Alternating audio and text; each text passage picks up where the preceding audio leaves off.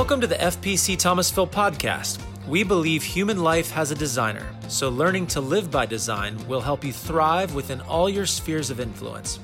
Today, Dr. Tim Filston will share a message titled, Trust Heals All Wounds, as part of our Unhurried sermon series.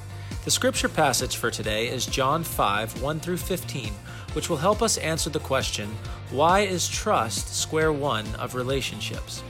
Have you ever heard the Russian proverb, trust but verify? Suzanne Massie, presidential speechwriter, imported this popular Russian proverb into U.S. diplomatic parlance at the end of the Cold War. The intent?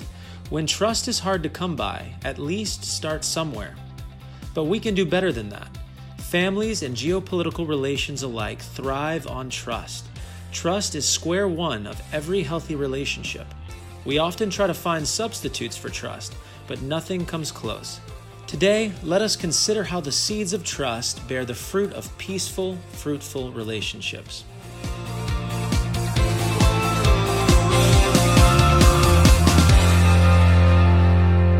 If you have someone in your life who, on a scale of 1 to 10, is at an 8 in terms of their trustworthiness, but you're only trusting them at about a 3, you've got a problem. You have unfinished business. There is a remedy to that, and the remedy is to learn to trust God, to start with trusting God more. Last week we talked about going from restlessness to rest in terms of the way we manage our time. This morning, we're going to be talking about going from restlessness to rest in terms of the way that we deal with relationships. We're going to look at a passage in the Gospel of John, John chapter 5, where a paralytic is healed.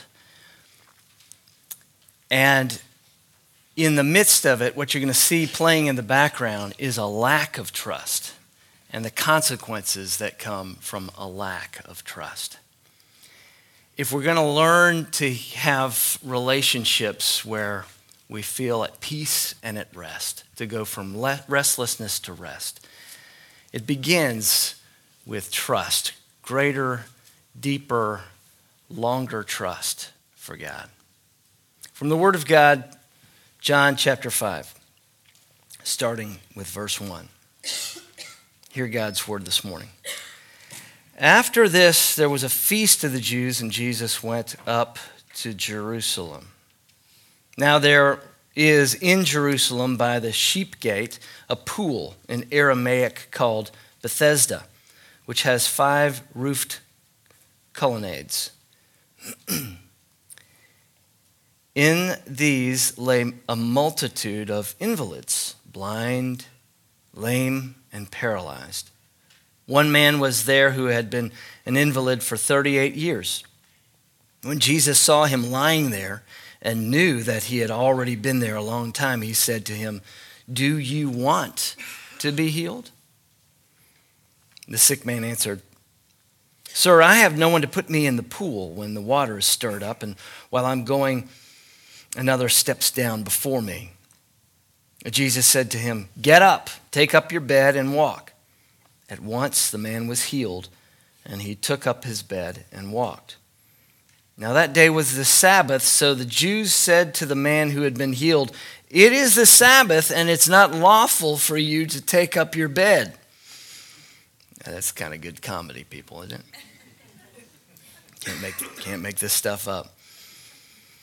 But he answered them, "The man who healed me, that man said to me, 'Take up your bed and walk.'" And they asked him, "Well, who is this man who said to you, 'Take up your bed and walk'?" Now the man who had been healed did not know who it was, for Jesus had withdrawn, and there was a crowd in the place. Afterward, Jesus found him in the temple and said to him, "See, you are well. Sin no more, that nothing worse may happen to you." The man went away and told the Jews that it was Jesus who healed him. May God bless us today through this, his holy word. Let us pray. God, bless this word now, not only to our minds to understand it, but to our hearts to receive it, internalize it, that through our lives we may live it. In Jesus' name, amen. When I was young, I was kind of accident prone, and one time, well, more than one time, on more than one occasion, I went up to my dad and I said, "Dad, it hurts when I go like this." And he said, like any good dad would, he said, "Don't go like this." Yeah, I said that many times as a dad too. "Dad, it hurts when I go like this." Well, don't go like this. I thought that would be funnier because it's pretty funny to me thinking back on it.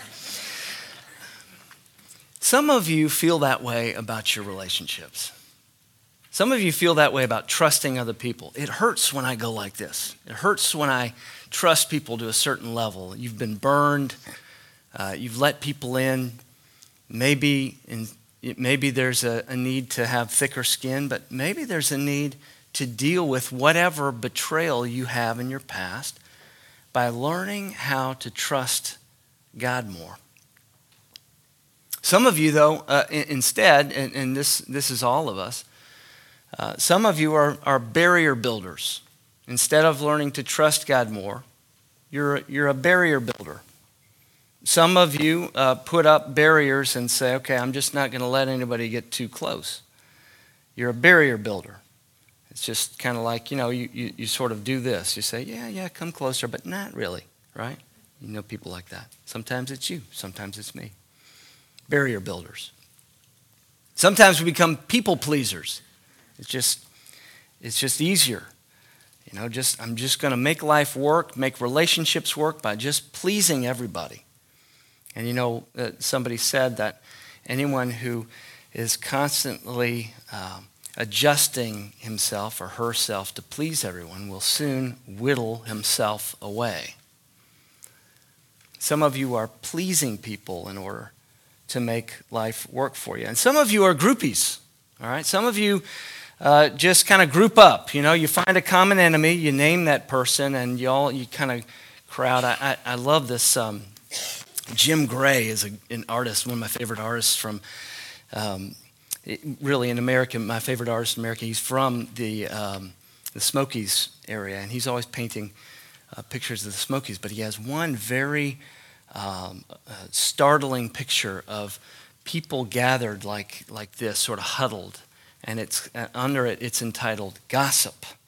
And when you look closely, if you step back to a certain place, you see the three heads here, but then you can kind of see that it looks like a skull. There's death in that sort of group. There is sowing seeds of death, of disdain, of contempt. But that's kind of how we function sometimes. We build barriers, we become people pleasers, or we become groupies. We group up and we find a common enemy and we talk about in order to sort of create a real false sense of intimacy and trust. Instead, God calls us higher and deeper and further to trust him, higher and deeper and further. The way that we relate to God, in other words, when we relate to him higher and deeper and further in trust, the way we relate to God will translate into the way we're able to relate to other people. The trust we have for God becomes our capacity, our ability to trust the people around us. I'm not saying that there isn't a place to guard your heart. I'm not saying that if somebody burns you that you should just go jump right back in. If somebody can only be trustworthy at a 3, learn to trust them at a 3. But if somebody is at an 8 and you're only trusting them at level 3, there's a problem. And so the solution is higher, deeper, further. Let's take a look. First, to trust God higher, to trust him higher is to deal with God as a person and not a power. Are you with me? Think about that for a minute. A lot of times what we're we're thinking of when we think of God, or when we're approaching God with something, some request, is that we're thinking, he has the power, we don't have the power, God give me some power, right? But the key to growing in a relationship with Christ and to becoming all that you're intended to become as a human being is to learn to approach God as a person, not a power. Now, see, what's happening here in this passage is, here is someone who has objectified himself. He's sort of become institutionalized in his pity. He's an object of pity. And because he has sort of adopted this identity as someone who's a victim, he objectifies everyone else as well, including God. And so if I become a victim, if I'm an object of pity, then God is an object of power. You don't have a God when you're thinking in those terms. If God is just an object of power, you don't have a God. You have an eternal ATM machine. That's what you've got, right? And what I have to do is figure out the code, right? If I can just kind of get the card in there and get the right code, then I'm going to get the blessing from God. That's not God. That's an object of power. That's an eternal ATM machine.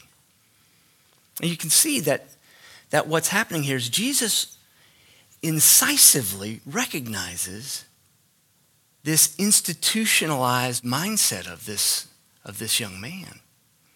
Been sitting by this pool. And he asks him, do you want to get well? Now, why would he ask that? I'm sitting here. Why would he ask that? Do you want to get well?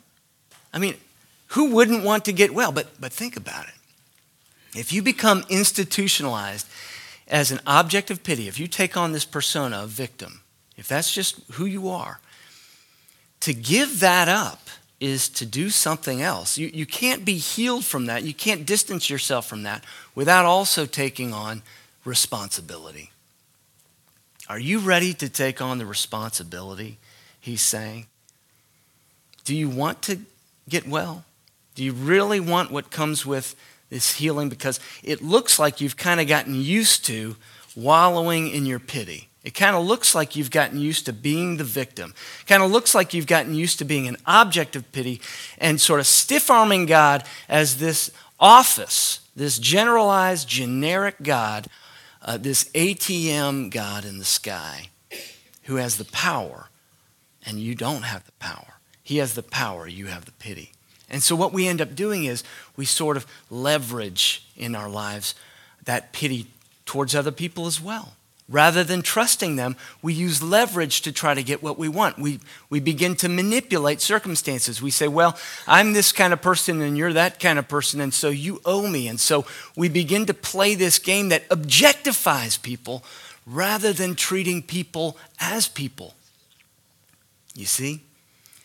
We do this. And it's an issue of power. But see, when we learn to trust God and approach him as a person, it begins to heal in us this image of ourselves that's an object, not a person. And we begin to think of ourselves as human beings again, people who are capable of trusting other people, people who are capable of even being betrayed by other people and not to be crushed by it. And we begin to create within us, we begin to develop within us, God begins to develop within us the capacity to relate well, to be healthy in our relationships.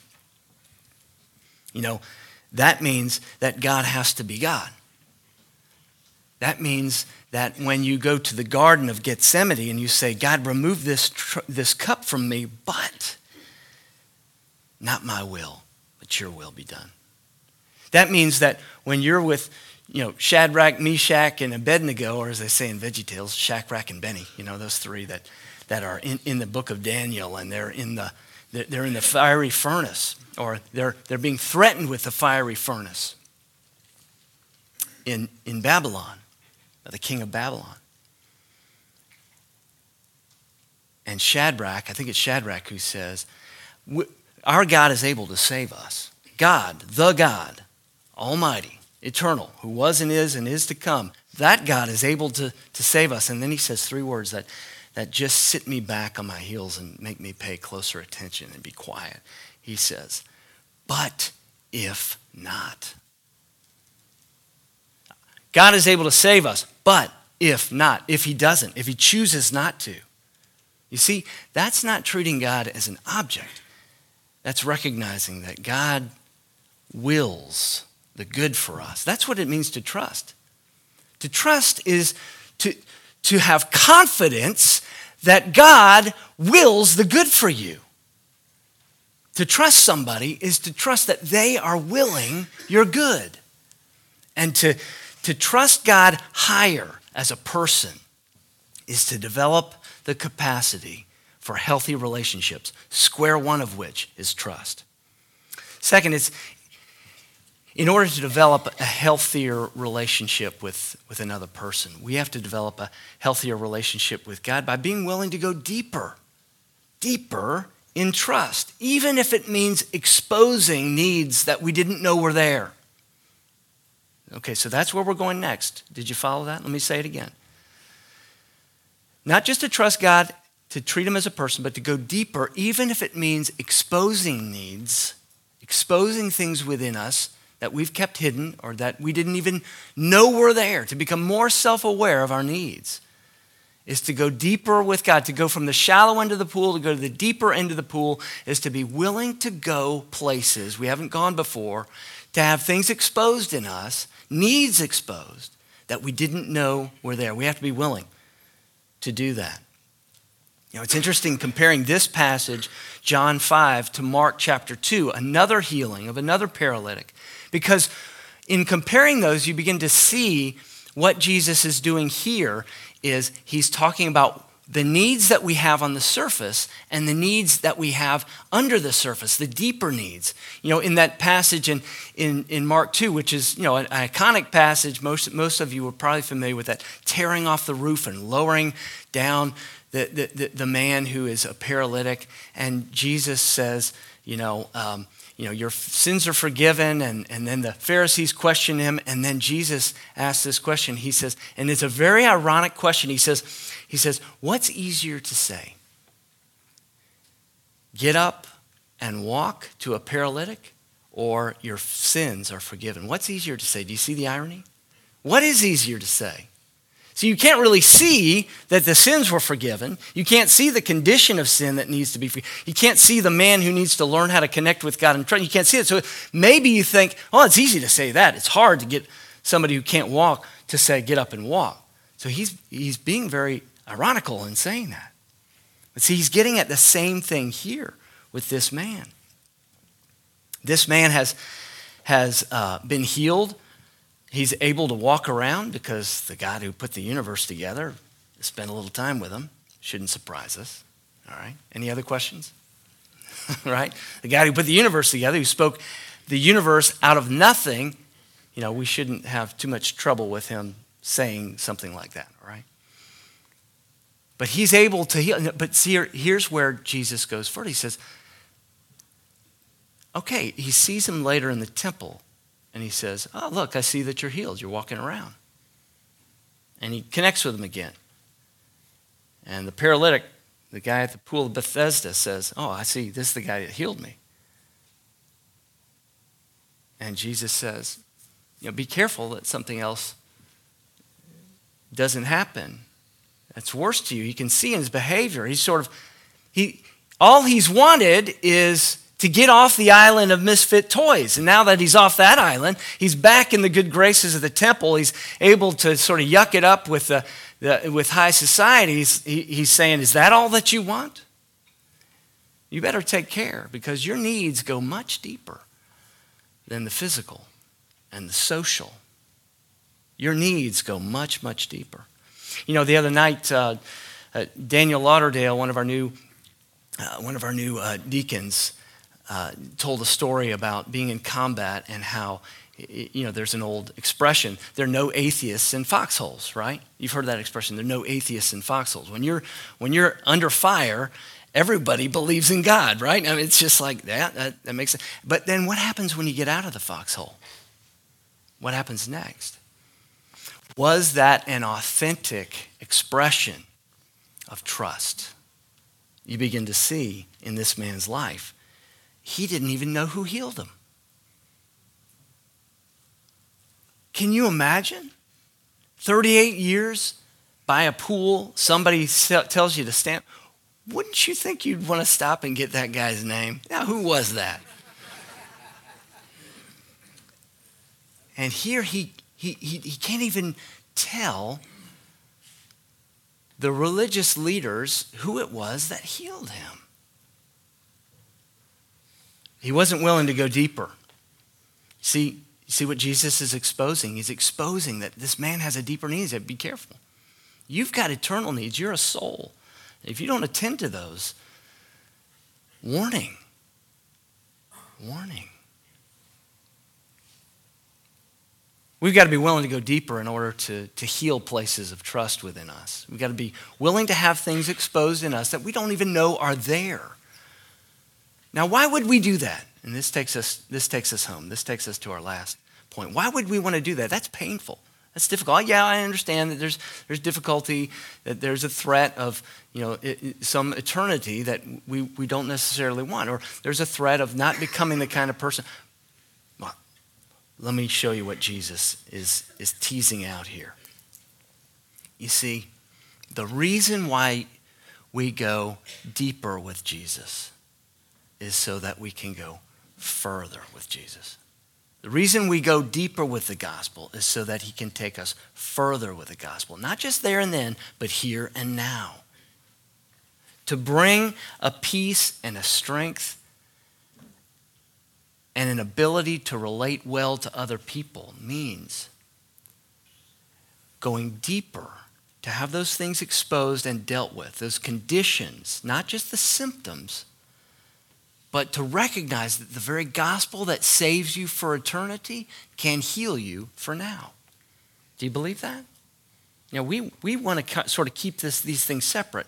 Our eternity is out there, and our now is here, right? A couple weeks ago, I talked about that in terms of kids that, when children are young, they don't want their food touching on the plate. It's like, okay, I like all these things on my plate, but I don't want them touching, right?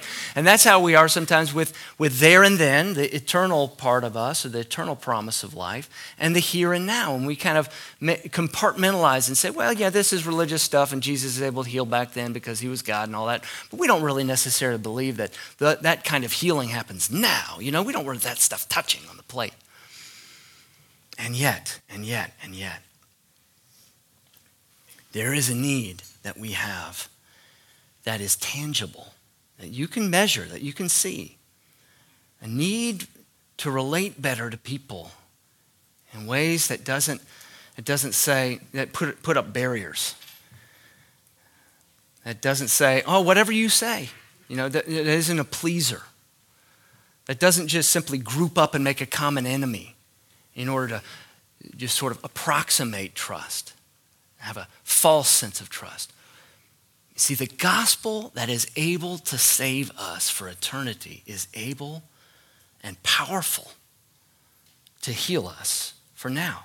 What's happening here is that this man is being confronted by the religious rulers for carrying his mat on Sunday. It's kind of funny to us. But see, what was happening was, as the culture began to encroach, as different cultures were encroaching on the kingdom of Israel, the Jewish leaders created a layer of law, the Jewish law, that helped them see externally whether people were obeying it, because they were really trying to preserve the culture as much as they were trying to preserve the theology, or the essence, or the reality of God in the midst of his people. And so they began to externalize the faith again. The faith that Jeremiah says, one day it will be written, the covenant will be written on your hearts. And they began to externalize the faith even more and more, and to create this layer that could be policed, right? And so in Article 39 of one of these laws of what you can do on the Sabbath. They had 39 different things that you were not allowed to do. And you're not allowed to do work on the Sabbath. And so they saw this guy carrying his mat, and they said, hey, you're working. Well, he's not really working. I mean, that's not his occupation. I'm not a mat carrier, right? Well, I carry mats for a living. Well, I'm making a lot of money carrying this mat.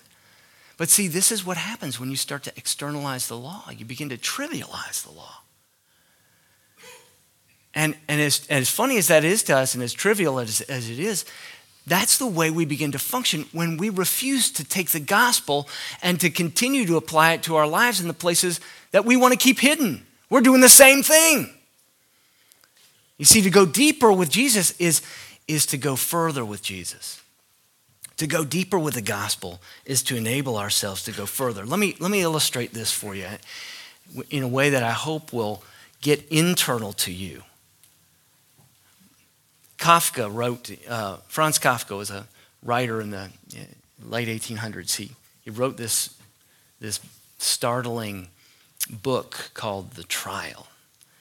And a man on his 30th birthday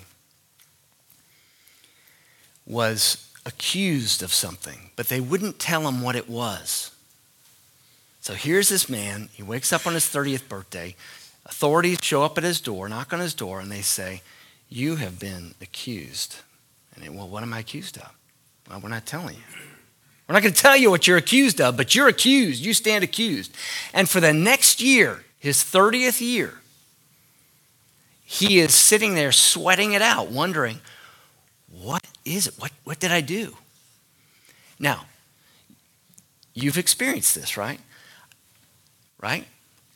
You see the lights behind you, and you don't think you're speeding, but you start to, your mind starts going, what was it? Was it a stop sign? Was it this thing? Over, is it my tag? Did it my? You start asking yourself all these questions, right? What is it, right? Or when you're young, you got to go to the principal's office. Or you get a letter from the IRS, right? And it's like, oh man, I start thinking back about the last 3 years of taxes. Was I really honest about this? Did I record everything? You see? Y'all, some of y'all are starting to sweat, aren't you? I know you should be. So for the next year, this 30-year-old is just sitting here thinking, what am I accused of? And it drives him crazy. Why? Because of the human condition. Because of the condition that we all have. We all know. We all know. Despite the barriers, despite the people pleasing, despite the groupthink, we know that it goes deep. We know that the condition of our heart, art's darkness goes deep. And so we're already, you're thinking, Tim, let's just go get some ice cream, okay? Let's stop thinking about all this stuff. Let's just go get some ice cream, Let's be happy. I understand that. But what Jesus is doing is, out of compassion, is he's willing our good. And we can trust him. And when you and I begin to allow him to expose things in us that we didn't even know were there, when we take the gospel that's able to save us for eternity and trust that it's going to be equal to our need in the here and now, especially in terms of relationship, then we can begin to become more self-aware about the kind of person we're inflicting on the people around us. The kind of self-loathing, the negative self-talk. I was talking with somebody within the past year who's a real high flyer, a really accomplished person, very, very bright person, and was talking to me about all of his negative self-talk. And I'm thinking, see, it's just everybody. I mean, if this guy also has negative self-talk, I mean, who doesn't have it? We all have it. Why? And so then we're dealing with it in ways that are not really dealing with the condition. We're dealing with the externals. We're dealing with the symptoms. And then we take that into our relationships. Instead,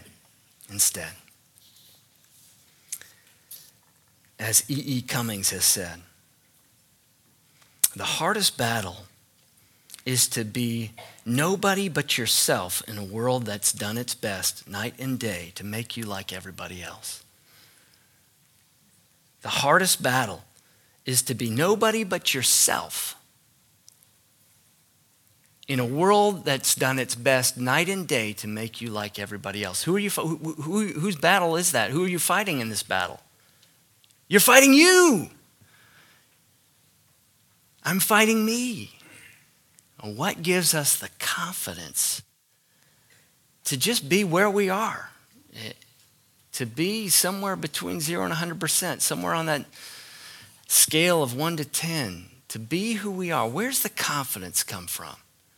To enter in, to move towards people with strength, to move towards people with humility, to move towards people with vulnerability, to move towards people with transparency, to move towards people with honesty and a willingness to be accessible. And it comes from trusting God higher and deeper and taking the gospel further. Let's pray together.